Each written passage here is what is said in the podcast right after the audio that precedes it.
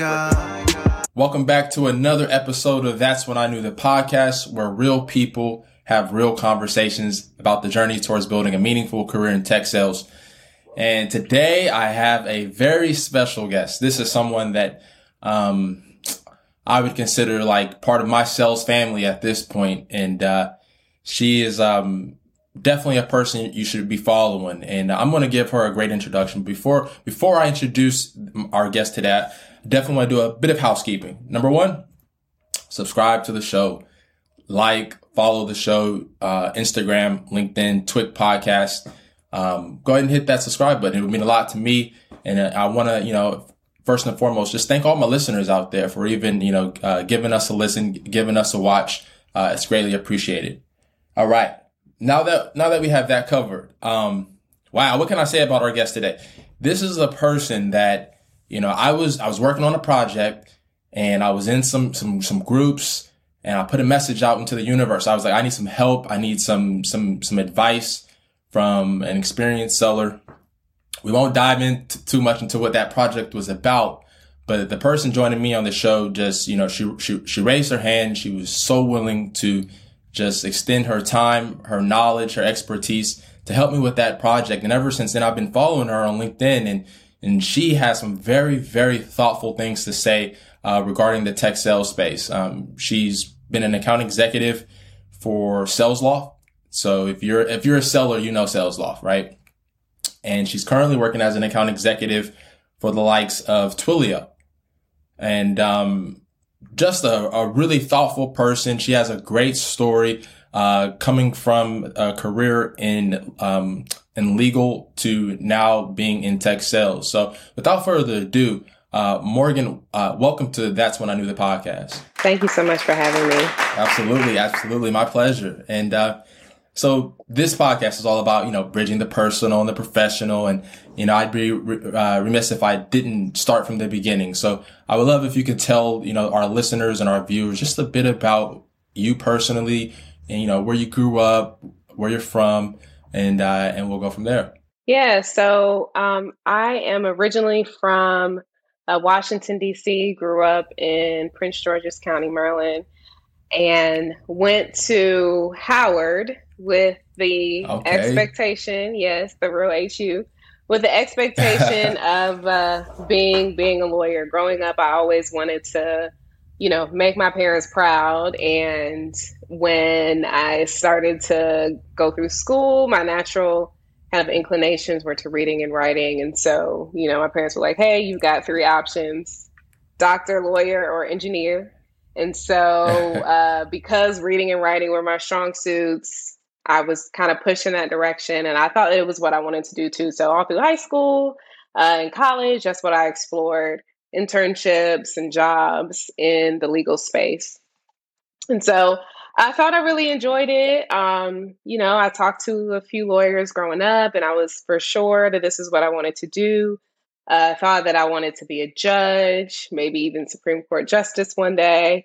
Um, so I went through a uh, straight through law school right after graduating from Howard, and, um, it just, it wasn't what I thought it was. And so, um, practiced law for four and a half years until I decided I just couldn't take it anymore.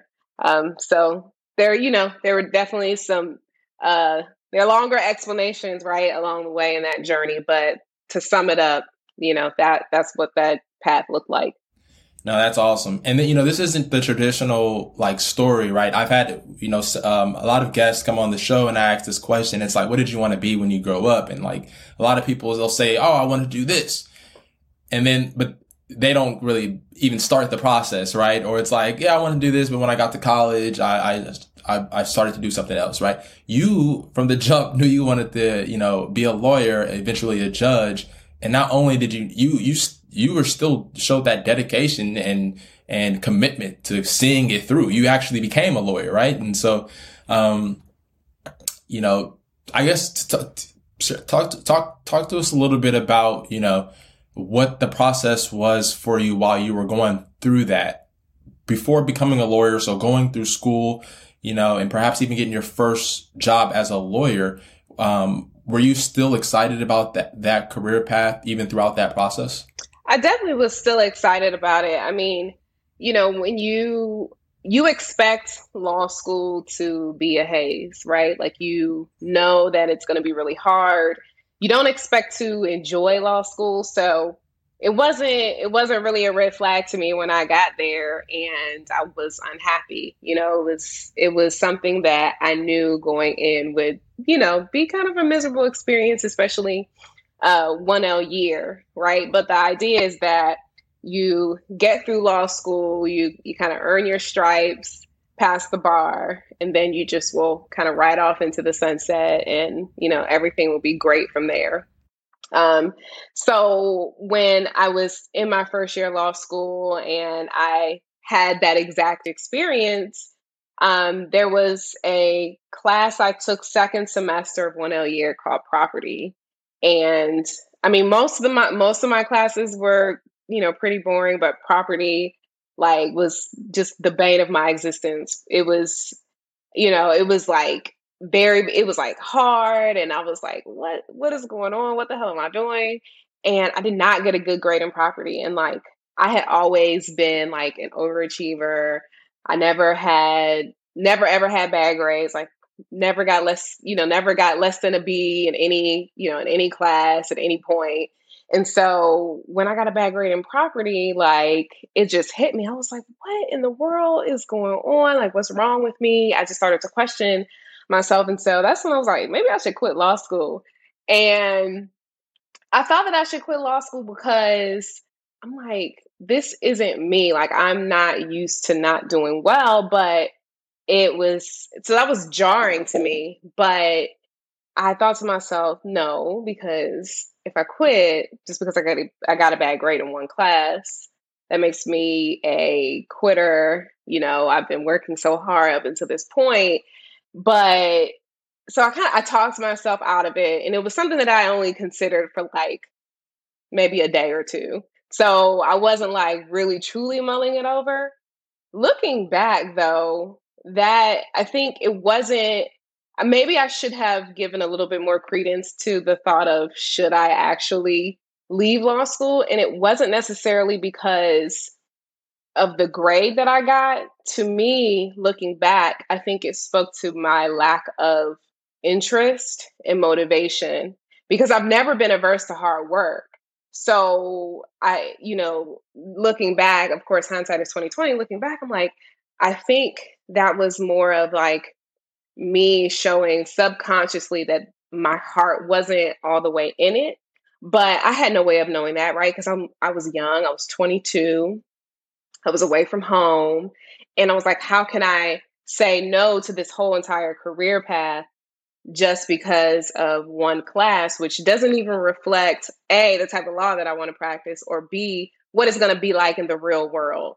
So, um, you know, I think that that kind of reflected where I was mentally, but I don't think that there was really any way for me to come to that conclusion really once I actually was, you know, once I actually saw, you know, four or five years down the line, what, what would happen. Yeah. And, and there is a, there's a thin line between like, uh, between you, you know, I guess, deciding to move on because you hit that failure and you're like, okay, versus, um, I'm moving on because I'm not interested. And like, and, and it, it, it's sometimes it is, I mean, yeah, I mean, but you, you make a great point in regards to, uh, pursuing something that you're interested in. Would you say that, you know, for, for people who, you know, for your younger self, would you say that, you know, that's something that people should really be putting more weight on as they're thinking about their future? Is like, not necessarily what's going to pay me the most or what's expected of me, but what, what fuels me? What, you know, what am I passionate about? Because is that, would you say that's the most important? A hundred percent. What fuels you? What are you pass- passionate about? And like, what do you naturally gravitate towards? Because growing up, I was always, I, I loved tech. I was always on my computer. And this is back when, you know, it was like, we didn't have, laptops weren't you know, super prevalent. So, you know, you had this like big Dell or Gateway big desktop, desktop, desktop yeah. computer, but I was like always on my computer. And I was, I taught mm-hmm. myself H T M L when I was twelve. And oh, snap. yeah, so I was like building websites, and it was, it was just fun. I was doing it for fun, but I mm-hmm. never thought about it as a career path. Like I never really truly thought about it as a career path. And like, I remember one time when I was in ninth grade, I had, I was taking some type of computer course. I can't remember what it was. And this teacher at this teacher, Mister Mooney, like he was so nerdy, and he used to always say, I'm telling you, if you guys take this serious, you know, you know, ten, twenty years down the line, you guys are going to be golden. And I'm just like a clown. I'm like, who was this teacher? What's, we got to give him a look, what's his name? We gotta give now, him a shout look, out. I, now I, I was like clowning him. I was a kid clowning him, like, oh, you guys are going to be golden. But like, looking at now, I'm like, I should have listened to Mister Mooney because he oh, was yeah, on Mister to Mooney. Something. Yes. Mister Mooney was on to something for he sure. He was, he was. But like, but had I actually given, actually given that, you know, the thought that it actually deserved, you know, I, maybe I would have landed, a, you know, on that as, you know, something that I wanted to explore. Um, and I also, I did like to sell. So I used to sell uh, C Ds. I used to burn C Ds from Napster and LimeWire. I know I'm I'm clearly dating myself right What's now. What's the first C D you burned and sold? Oh my God. It was um, L L Cool J. It was that... It was that it was it was it was this one song, um, Love You Better. It was whatever album that song was on. But I used to I mean, okay. but I used to make people mixes. I used to be like, give me your track list, I'll make your, you know, whatever you want, I got you. But that was like the way that I would make money in middle school and mm-hmm. high school. I was burning C Ds and selling them. Mm-hmm. Um, but again, never thought about that. It was more so, you know, this lawyer path and all of these other things that I like to do on the side was just like, you know, to make some extra coins and, you know, just have fun, like as a hobby. Yeah, no, that's crazy. I mean, so so many gems there. Number one, one thing that sticks out to me is we need more people like Mister Moody in the in communities, because like it's these people that can really ch- change the, the the direction and path of our, our of our youth. We need those future thinkers. We need people to like be giving back and saying, hey, I understand that this is what's going on today, but you should focus on this because this is the future. Like that is, we need that. We need a lot of that in our community. I think, you know, there's more of it happening, but we need that. We need that for sure. My, my production manager, uh, uh, Bria, she, she's definitely going to find that L L Cool J song. We're definitely going to have that on the clip. And you was my good girl that wouldn't give it up. I can't let her self-destruct. Uh-uh. Baby, smile today, cause I've been imagining always. I'm gonna love you better. Uh, uh, this is really all really fascinating. And it also sounds like you were in, you know, there was a little bit of that sales in you, that hustler, you know, uh, skill, or I guess personality trait that you had at a young age as well. Like it's all making sense, right? Mm-hmm.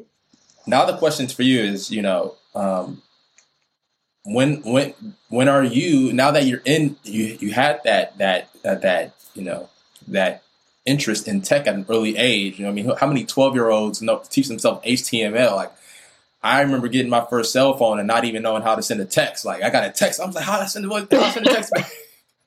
And you're sitting there teaching yourself H T M L. Do you think that and there's a future Morgan that becomes a software engineer and is like, is able to not only sell products, but you're building products one day? Do you, is that something that you might see in the future? Neg- negative. Sorry. My dog is very talkative. It's all good. Um, no, that's, okay. that's not in my future. Um, but I think the, to, give me one second.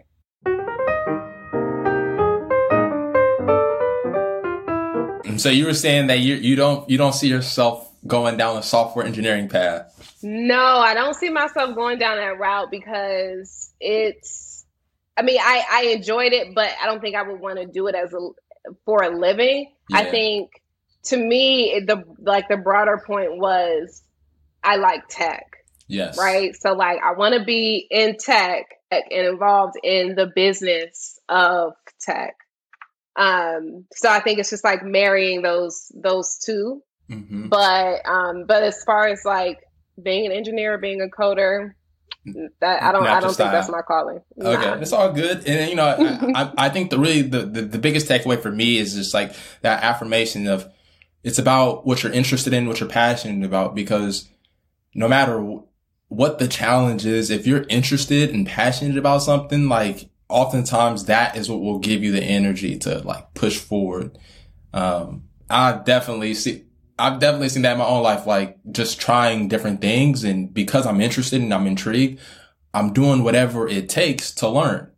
You know, that's been, that's kind of been my personal story, even coming into sales. Like, you know, your probably story, right? You know, no, is, is anyone in your family in tech or in tech sales? Like, right. And so, not at all. Nobody in my family is in tech or sales. You know, no one really understood why I was making the move that I was making. So, you know, it was, it was really just, I had to trust my gut. I was like, I know what's best for me. You know, I've done my due diligence here. Um, and I know what I've been interested in before. So I'm, I'm going to go with that. Got it. Wow. Yeah, that's amazing. So, so t- let's talk about how you, you got into tech sales. Like what, what, what was that moment in time like for you when you were just like, tech sales, light bulb. Let's let's see what that's all about. What was that moment like for you? Yeah, I wish it was that easy. So uh, I think about two years into um, two years into my time practicing law is when I came to the conclusion that it was not for me, and I was um, trying to just figure out like what what what's next for me. What am I going to do? It's not a matter of if I'm leaving law; it's when and what's next. And so, first, I was exploring things that you know were like they, there are jobs out there that's considered J D preferred. So you don't need to have a law degree, but we like candidates to have a law degree. So it's not like practicing law in a formal sense. Um, but having a law degree is helpful. So I was looking at stuff like that. None of that interested me. Then I was thinking just like, I was just like looking at any and everything, which is kind of overwhelming. And so I think, it, you know, when you find yourself at a crossroads, instead of just being like, oh, I'm open to anything, you really should be honest with yourself and think about what are some things that I have done when I was a child, or you know, what is something that I've always wanted to do secretly, but was told that it's unrealistic, or it's, you know, it's not something that's going to pay the bills, or, you know, just like start thinking along those lines. And so that's when, that's when tech popped into my, popped into my mind. I was like, I always, I know that I was always like drawn to being on my computer, building websites. Um, then the show Silicon Valley, mm-hmm. that show had just come out, and I was like, man, it would be super cool to work at a startup. Like, I know this is Hollywood, but it would be cool to, to work at a startup. So I started looking into more into the tech space. I had a few, um, you know, I had a few deal breakers. I knew I didn't want to go back to school. Mm-hmm. I knew that I did not want to, um, kind of like relearn something. So like, even though you don't have to go to school to be an engineer these days, that I thought was going to give me an opportunity to make the type of living and have the earning potential that I wanted. So that helps me to narrow it down considerably. And so I started to look at things like digital marketing, which that really didn't stick for very long. I looked at um, product management, and then I stumbled upon sales. The way I stumbled upon sales, though, was I had a friend who actually she was a friend of a friend, and she was in sales and business development for Uber. And she said, look, sales is like going to play really nicely with your background, you just in terms of like negotiation and persuasion and like communication, like all of these things that you already know how to do well as a lawyer. That's critical for you to do well in sales. She was like, so I think you should look into that. Just like given your, given your list of priorities and criteria, like sales wouldn't require you to have to go back to school, and you know, you'll, you'll make good money. So, so I started to really do my due diligence, and I did tons of research and listened to a bunch of podcasts and read a lot of articles and talked to people in sales. And then that's when I more and more, like over time, and this was a slow process, right? Because I didn't want to, I didn't want to find myself in the same position that I was in practicing law. So like, I didn't rush that process.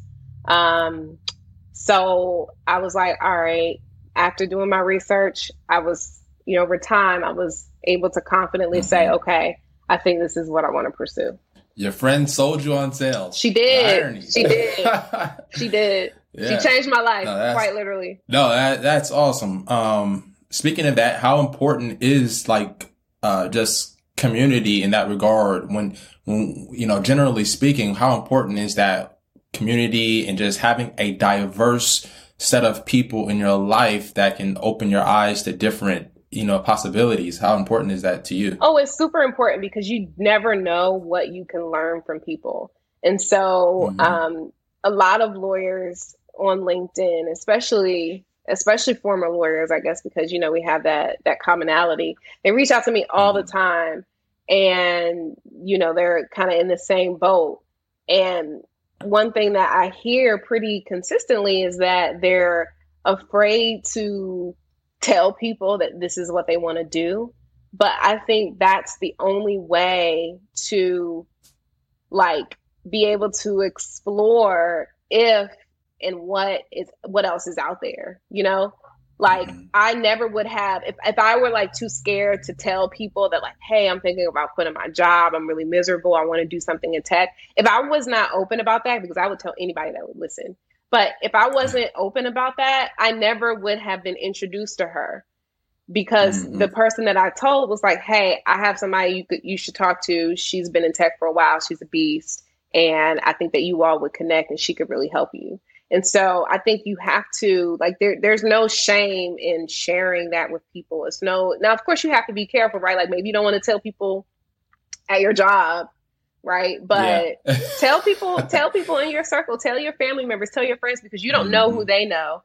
And especially yeah. if you're trying to enter a space where you don't have any connections, like that's mm-hmm. the only way to start building your network is you have to tap into other people's. But the only way mm-hmm. that can happen is if people know what you want to do. You have to let people help you. Yeah, I want to I want to go into um, I want to go into.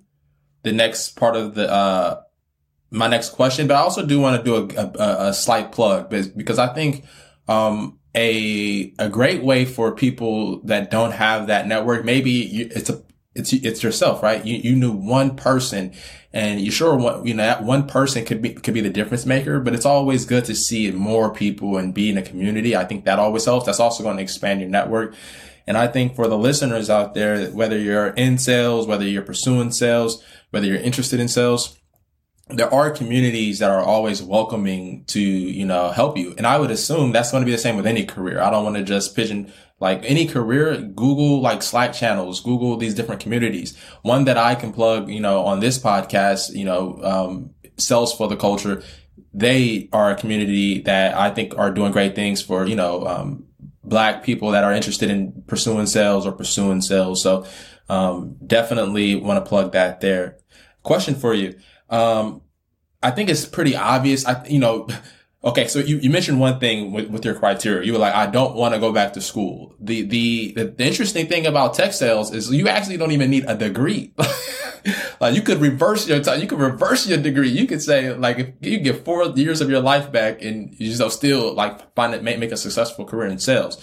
And so obviously there's a lot of things that you acquired in your, your law career, you know, that, you know, are, are I'm sure just helping you, like just your, how articulate you are, your writing, all of that. But my question for you is, are there any skills that you've acquired in sales that if you were to go back into law would make you a better lawyer? That's a really good question. That's a really good question that I've never thought about. Yeah, I'm probably, probably, yes. I think that what, so when I was practicing law, I was young. When I got out of, like when I passed the bar, I was twenty-four going on twenty-five. And so I was like, you know, I was younger than most of my colleagues. And as a lawyer, like there's definitely a certain, there's a certain like fearlessness and like you have to have about your personality, because lawyers tend to have, you know, kind of type A personalities. You're dealing with like clients who are most of the time in like high stakes, high pressure situations. And, you know, you can't like, you can't be timid at all. And naturally, I'm not a timid person at all. Um, but like, you can easily feel like this is really intense. I'm a little in over my head because there's just so many moving parts. Right. And so now that I've transitioned to sales, like, especially, especially being an S D R, like I like hats off to S D Rs. When I was an S D R, like I really learned like there, you cannot be like, you just, you, you can't be timid. You can't, you can't be scared, you know, rejection really literally has to roll off your back. You know, like we used to, I mean, when I was, my, my team, when I was in S D R, like we used to laugh about like, oh yeah, somebody just cussed me out. That's what they just called me. Like, I mean, you just got to be able to laugh it off. And like some, that really scares right. a lot of people who aren't in sales. And so just like that, just, you know, that tough skin that you develop in sales, I think, I, th- I think you develop it even faster and it's even more intense mm-hmm. in sales, I think, than in, in practicing law, at least in my experience. So I think that's one thing I would definitely, if I were to ever go back in an alternate universe, um, certainly I think that would that would for sure be it. Just like, like literally there's nothing you can say to me that will scare me or intimidate me at all. Mm. Oh, that's awesome. What a great answer. Um, okay.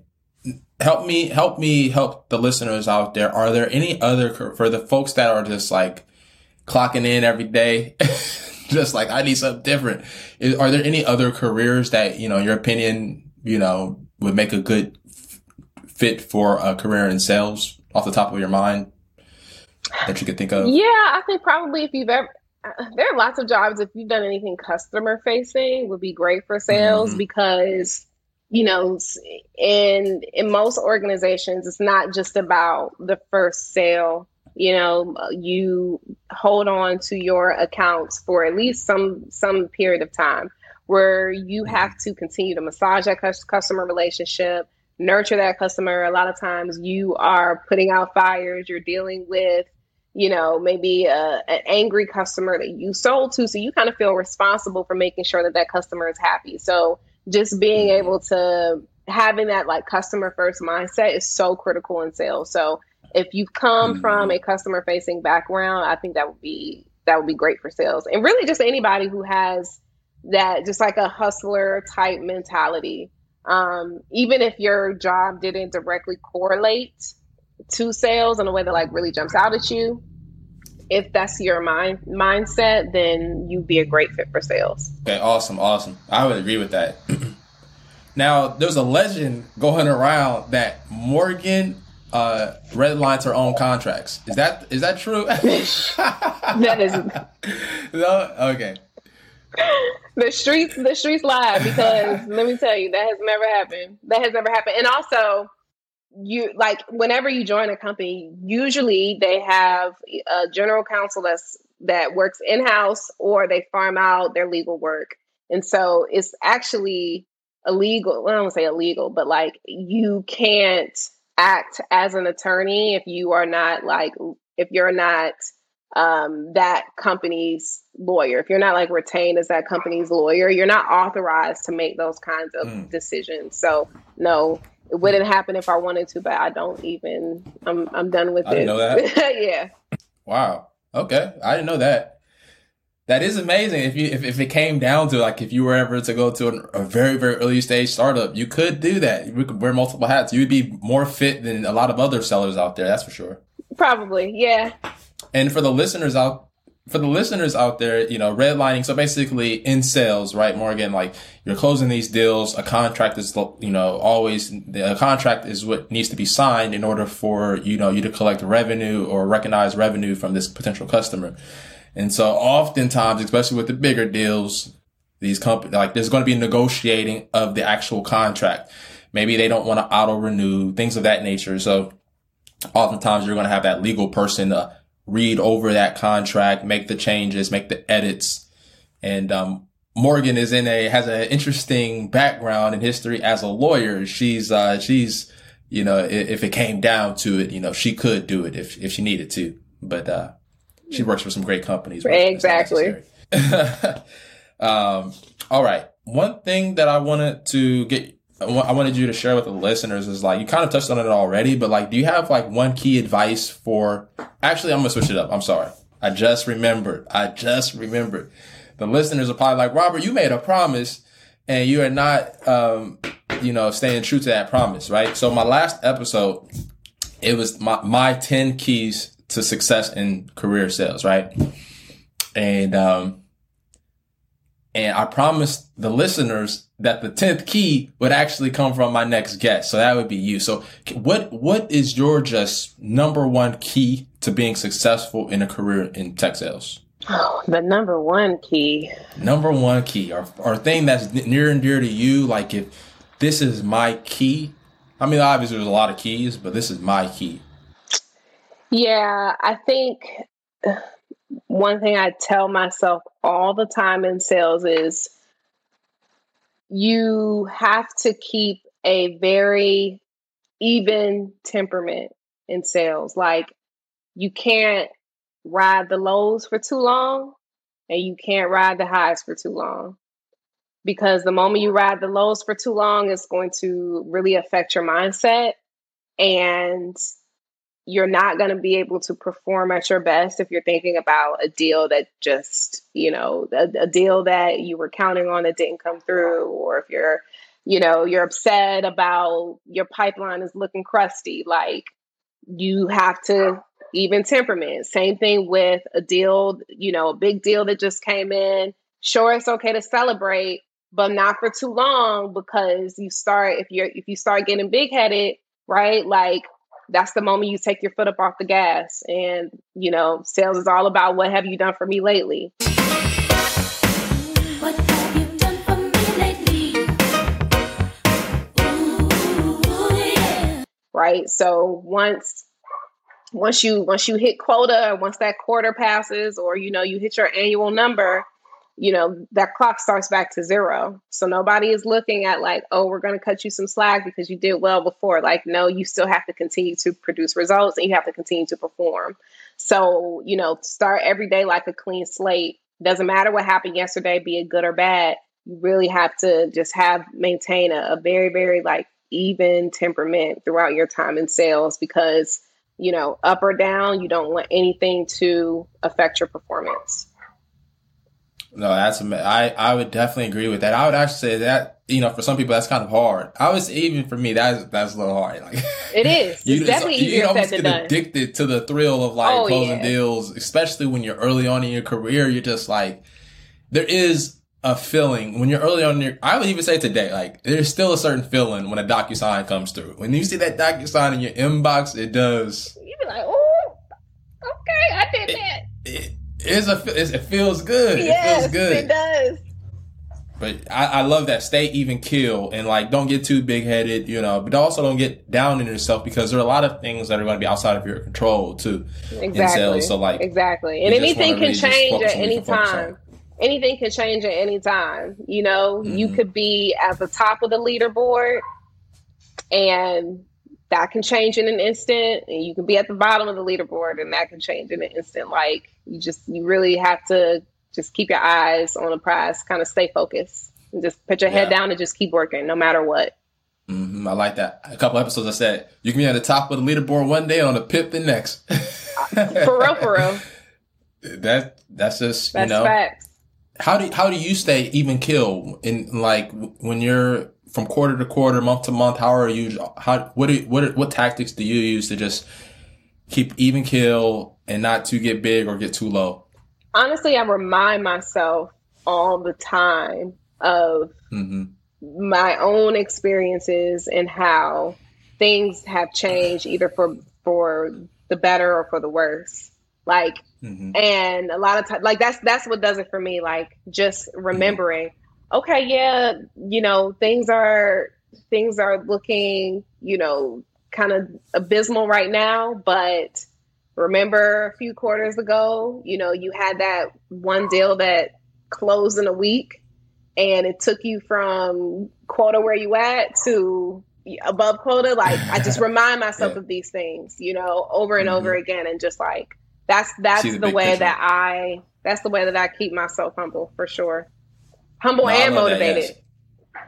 And motivated. Yeah. Keeping that big picture, keeping that big picture. Um, I, I, I want to share, I think, something that helps me now that we're on this topic.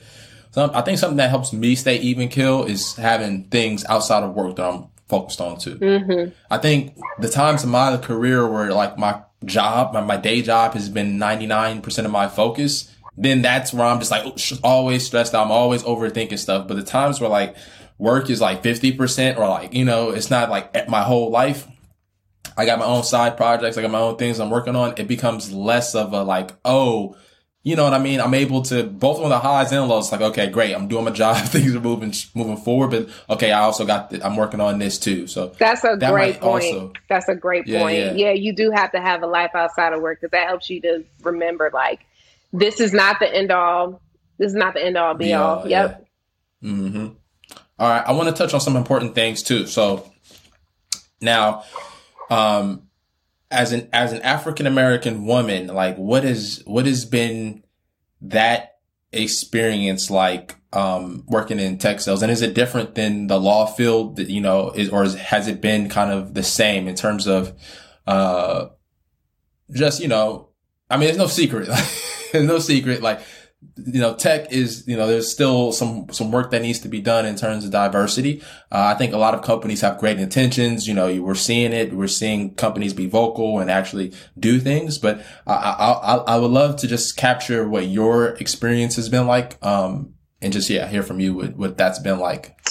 Yeah, that's a really good question. Um, just like practicing law, sales has been an experience where I'm one of few, in some instances, you know, the only, um, and it's unfortunate.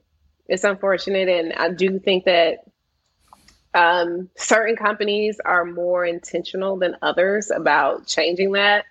Um, you know, I think Twilio has done a fantastic job of, um, being more inclusive and making sure that the teams remain diverse, especially in sales. Um, so I'm really, really happy at the progress that has been made in my current company. But yeah, like it's definitely, for the most part, you know, sales definitely tends to be, you know, they call it that, that bro culture. Um, mm-hmm. And I was used to it because that law was, was the same way. Um, but, you know, I think, because that is something that is very important to me, I definitely recommend anybody who is looking at uh, looking at, at sales as a potential career, like make sure you ask, you know, ask the right questions and look on LinkedIn and see what is the, you know, what is the company's stance on on, you know, having a culturally inclusive environment. Um, what steps are they taking? Are they taking meaningful steps, or are they just talking the talk but not walking the walk?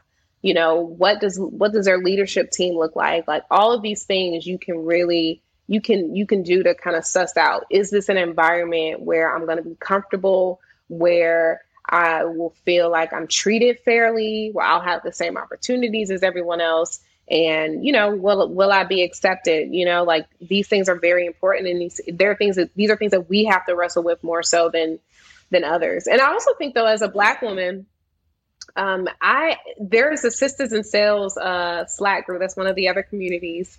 Um, I wanted okay. to, to mention that in addition to Sales for the Culture, Sisters in Sales is another mm-hmm. one. Um, so, you know, you can definitely find a community of women that can, you know, help to mentor you and develop you if there aren't enough in your company. Um, but it's a, it's a struggle. And I do think that not a lot of Black women, um, or not enough get into tech sales in particular. And I, and I, I don't know why that is. Um, hopefully that changes over time. Um, but I do, I do see that there's a limited number. So I think it's like, it's just being a double minority, right? Like women, a lot of women don't tend to get in sales as much because they, it has like a negative connotation.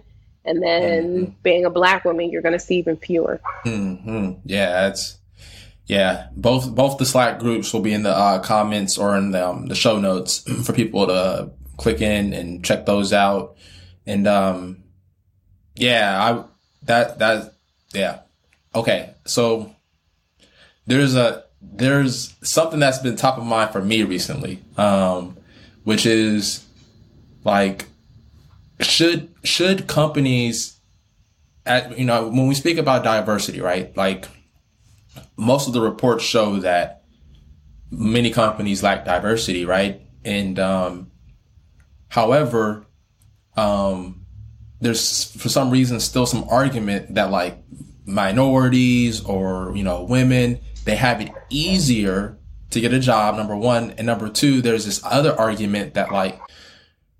Uh, meritocracy, like, oh, companies shouldn't even be focusing on diversity at all. They should be focusing on the skills.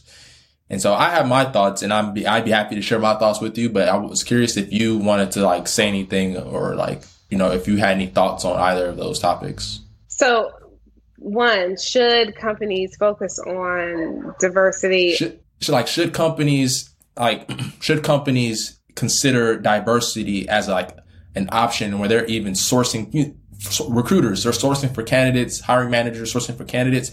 Should diversity even be a factor in that?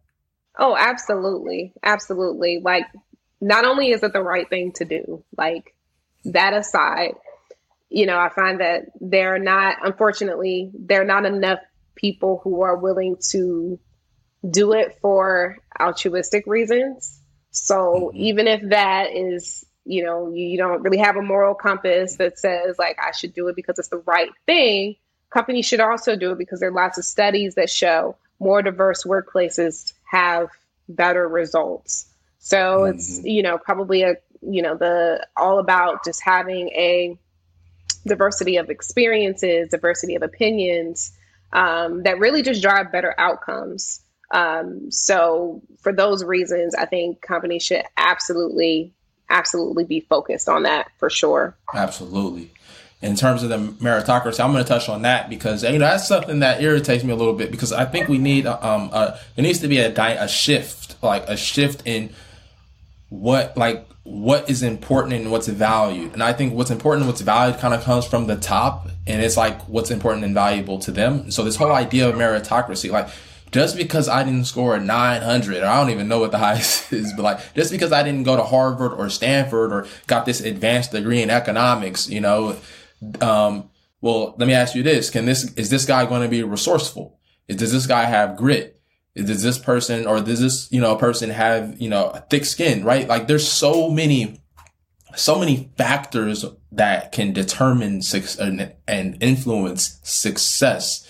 And, you know, and I, and I, me personally, I think that like the whole thing about companies are hiring people because of their skin color or gender solely is a, is a lie. It's a fallacy. Like if that's the case, like companies are going to go to like the local McDonald's and be like, hey, you, you Black, you woman, oh, come, come do this. Oh, one hundred percent. Diversity. Like, yes. Yes. That's, that's not even happening. Yes. And I think, you know, and, and, you know, we hear these same arguments like, oh, if we decide to lower our standards, then, you know, that means we're going to be doing ourselves a disservice, and we shouldn't, you know, we shouldn't have to compromise or, or compromise on or, or sacrifice, you know, um, requirement, our requirements you know, for our workforce. It's important that, you know, we have people that we feel confident can do the job.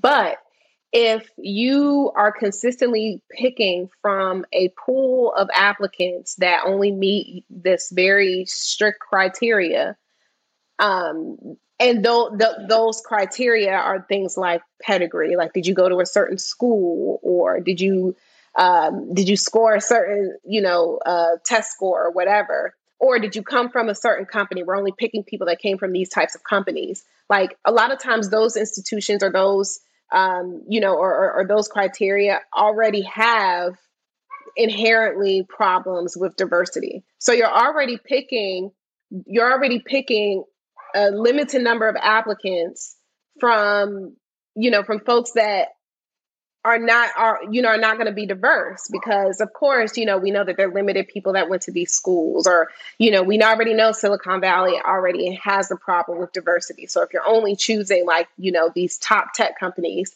that already have a problem with diversity, then you're not going to get a lot of diverse candidates, you know? So you're just like continuing the cycle of, you know, lack of inclusivity. So Um, I, I think relaxing requirements, it does not mean that you're choosing inferior candidates or, or, or uh, applicants that are lesser than. It means that you recognize that there needs to be some change and you are looking at other criteria to make your selection, but you're still ensuring that the folks that you choose can do the job, but they should absolutely be have, have a equal opportunity. Yeah, I agree. And to me, it go, it even goes back further than just the last decade, two decades. Like, you got to understand, I, I like to use the, I, I don't even like to use the term historically underrepresented. I like to use the historically marginalized groups because there's a difference there. Like, you know, it's just a difference. Like, there's literally been systematic and cultural and societal barriers to certain groups of people, gender, ethnicity, race, you know, all types of things, um, sex, like, uh, yeah. And like, so there's all types of things that historically, I'm talking hundreds of years, like, and, you know, and so, yeah, it's like, it's definitely the right thing to do. And then also here, again, I agree with you. I, I, I this, I'm very passionate about this because I also think that like, we need to reframe what's important. But anyway, I digress. Mm-hmm. I digress. I did want to, I did want to say, Morgan, because you, you mentioned the whole thing about uh, mentorship. And again, I, I consider you one of my mentors. Like when I see your posts come through on LinkedIn, I always stop to read it. Like what, oh, I think a few you. days ago you posted, it was just like a sentence. And I was like, ooh, that's a bar. It's like a poem or something. You know what I mean? But definitely follow Morgan on LinkedIn. Uh, how, how is that the best place for people to get in touch with you? Yes. Okay, LinkedIn. That'll be in the um in the show notes as well. And I also, I you know, correct me if I'm wrong, Morgan, but you're pretty open to like a LinkedIn message. So if there's people out there like that need some support, need some guidance, need some just somebody to follow, and I'm sure you would do that for them. And I I I, I also want to extend myself as well. Like if there's anybody that I can help that's listening or watching this podcast or give you some advice, I'm always open and always you know willing to do that. It's all about paying it forward. Pay it forward. Pay it forward. Okay. One more question and then we're going to get into a fun game. A fun game. Okay. My question for you. This is an easy question, actually. Who ha- You've been an S D R and you've been an A E. Who has the harder job? Ooh. That's a good. They're, they're hard in different ways. They're hard in okay. different ways, but it's hard. It's, it's, it's, it's definitely tough to choose, but they're hard in different ways. Um, okay. I mean, S D Rs, of course, it's a, I mean, it's a grind, you're cold calling, you know, you're, you're getting hung up on, you're going to reject it left and right. Um, you know, and then once you do get somebody to agree to a meeting, you have to make sure you're qualifying it well enough and hoping that the A E is going to accept it. So it's a hard job. Uh, A Es, of course, have a tough job too, because, you know, you're carrying a big bag. And a lot of times things, you can do everything right in the sales process. Things can happen outside of your control. Um, you know, a lot of times A Es are responsible for their own pipeline. So sometimes they're doing, you know, the job of an S D R too. So yeah. it's, I mean, it's any job in sales is going to be a lot of pressure. It's good pressure, right? It, mm-hmm. in, in that when, when you win, it's sweet. And so it's like high risk, high reward type of job. Um, but they're hard, they're hard in different ways, but I will never be one of those people that say that, you know, now that I'm an A E, I'm looking down at A or at S D Rs and be like, no, oh, no, your no. job isn't hard. Like, no, it's, I, I get it. We're, we, we in the trenches. Oh yeah. Yeah.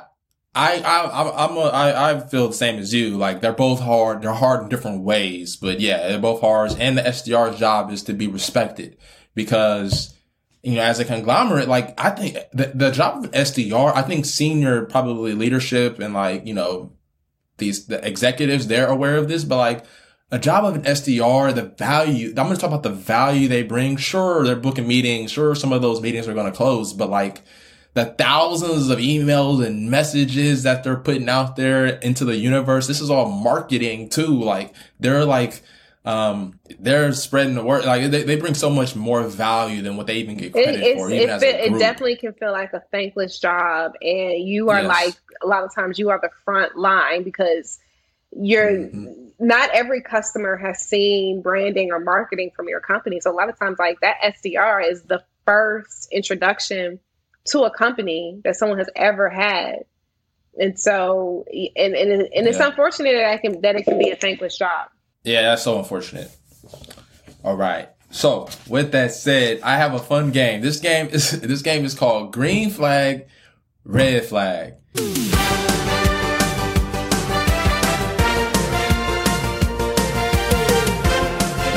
On Instagram, if you're on Twitter, if you're on LinkedIn, it's it's crazy how trends just, you know, like they go viral, right? And so this is a game where I'm going to just make a few statements and you got to say, oh, that's a green flag or that's a red flag. Green flag means, okay, that, this, that's a good sign. Red flag means, uh, you better, you, you, hey, let me double, let me, let me think about that. I don't know. This might not be okay, the move, cool, okay, cool, cool. All right. So, okay. Prospect asks about pricing within the first five minutes of the call. Red flag. Okay. I, I, I, why is that a red flag? I'm curious.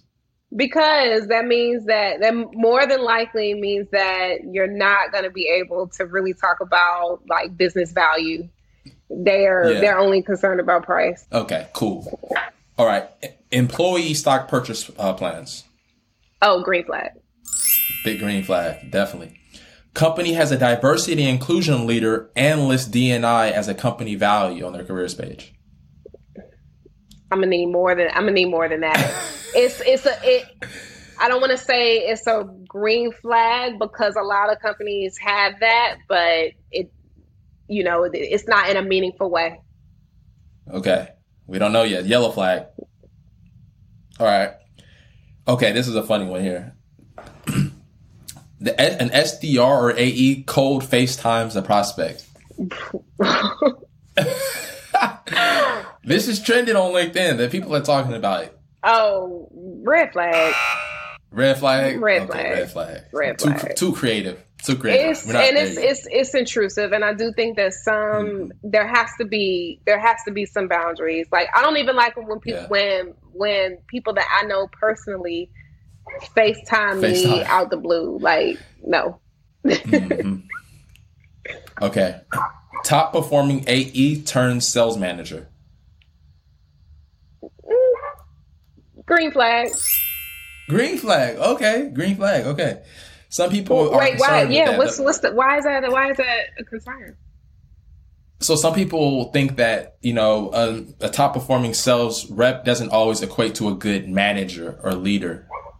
That's true. That's, and I, I, I would agree with that to a certain extent. I, I think there's, there's, there are different jobs. You know, being a top seller is a lot that can influence that versus being a manager. It's like, how good are you at leading people and managing people and building and coaching? Like there's a lot different. That's, that is, that is true. Um, but I think, but I would be a little more concerned if it was like a low performer, because it's like, do you even have the fundamentals?